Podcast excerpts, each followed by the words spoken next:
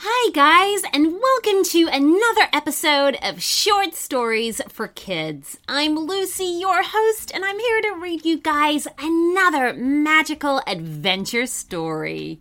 First up, hello and thank you to our newest premium members, Hudson and Lucas Capianis from Redondo Beach, California, Lisa and her little brother Marcus from New Jersey, and Nina and Jasmine from Chicago, Toby from San Francisco, and sisters Ellie and Rose from Washington, D.C. Hi, guys! I thought I knew my mom better than anyone. One day we were chatting, and I heard a story I'd never heard before. That got me wondering how many other stories don't I know? That's why I got my mom's Storyworth. Storyworth is an online service that helps you and your loved ones connect through sharing stories and memories and preserves them for years to come.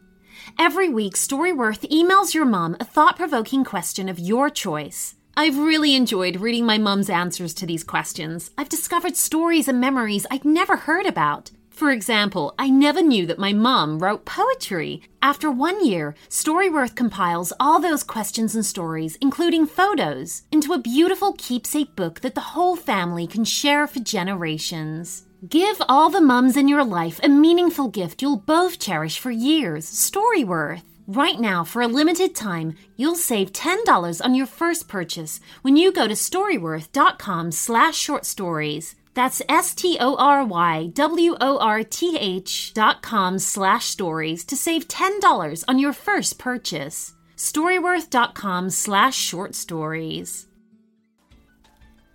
So today's story request comes from Macey, and she would love a story about her and her best friend, who's called Freya, who are angels and they save the world from devils. Oh, this is a very interesting idea, Macey. Thank you so much. I don't think we've had a story about angels and devils um, yet but today will be the first. So we hope that you guys love your story.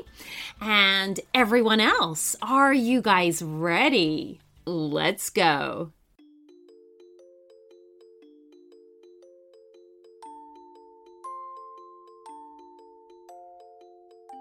It was a strange day on earth. The day that the devils appeared.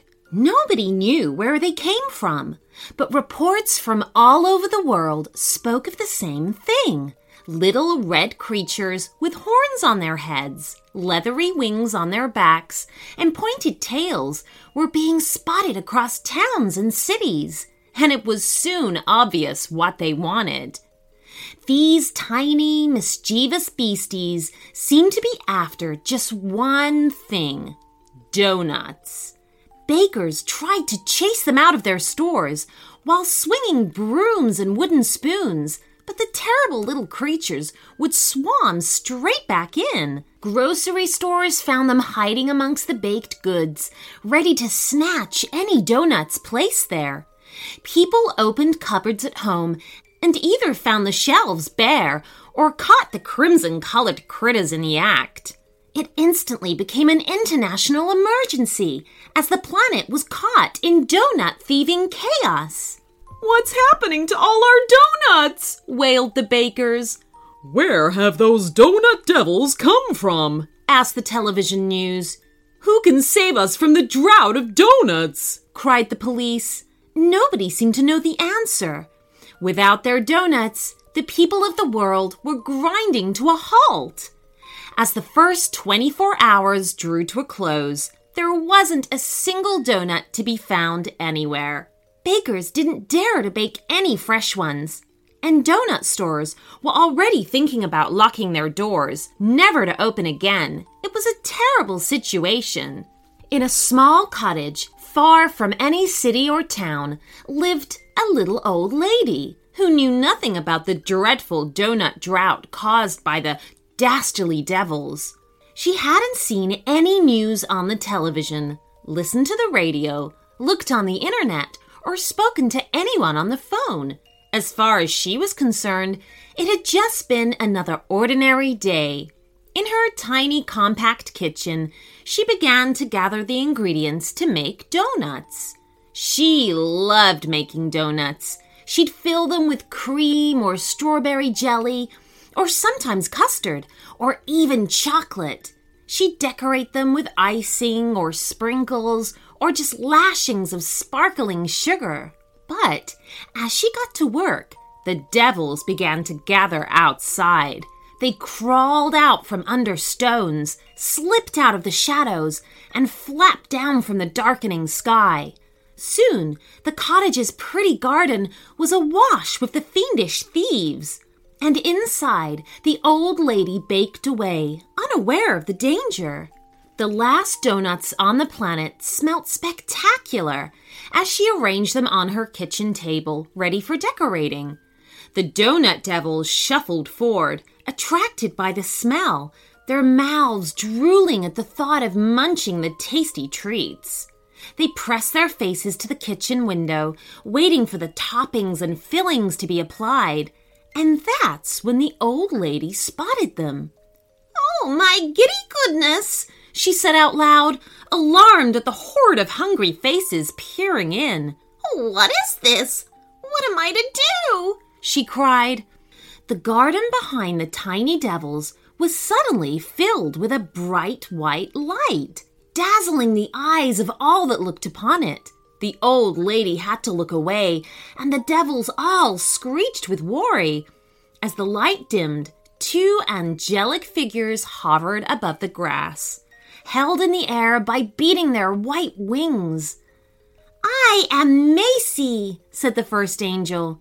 And I am Freya, said the second. And the pair of them held up two enormous super soakers. It's time you devils were taught a lesson, said Macey, as they both pumped their soakers. The little red devils screeched in horror while falling over one another to get away, but they weren't fast enough. Macey and Freya swept forward with powerful wing beats, spraying jets of water at the fleeing demons. As each devil was struck with a watery blast, they instantly began to shrivel and melt with a cry of despair. Take that, sugary demon! shouted Macey as she cornered a group of devils by a garden shed. Prepare to be soaked, announced Freya as she blasted five devils cowering in the vegetable garden among some carrots. Back and forth they swept across the garden, jetting water in an endless stream at the cringing critters, melting them away to sugary puddles. In no time at all, they had blasted all but one. The final devil was trapped against the glass of the kitchen window, its hideous face a picture of fear. Macey and Freya had it trapped in a crossfire, striking it with twin streams of water. The little devil oozed away into nothingness. Oh, my giddy goodness, said the old lady as she stepped out of her cottage. There were puddles of sugary water everywhere in the twilight. What were all those horrible creatures? Donut devils, explained Macey as the pair of them landed on the grass and folded their wings. Bite sized demons made entirely of sugar that hunger after donuts, added Freya. Luckily, sugar dissolves in water, said Macey. So we just needed to gather them all in one place and give them a good blasting. Well, said the old lady, looking impressed, you most certainly did that. Well, you sort of helped, Freya said, although you didn't know it. You've just made the last donuts on Earth, and that pulled every donut demon to your cottage. Well, I never, said the old lady. After all that, I think you two deserve a reward. And so Macey and Freya found themselves sat in the old lady's kitchen as she filled and topped the donuts. When they were done, there were lots to choose from, each and every one looking mouth-wateringly yummy. Just think, said Macey. Right now, these are the only donuts in the entire world. Oh, my kitty goodness, said the old lady. I suppose you're right. In fact, Freya said with a smile, that means that these are the best donuts on Earth. This tickled the old lady, and they all ended up in a fit of giggles. With a hot chocolate each to wash them down, the three of them selected a donut each and sank their teeth in. It would be a few hours yet until the world realized that the donut demons had been banished. Until then, this tiny cottage in the middle of nowhere was the best donut destination on the planet. The end.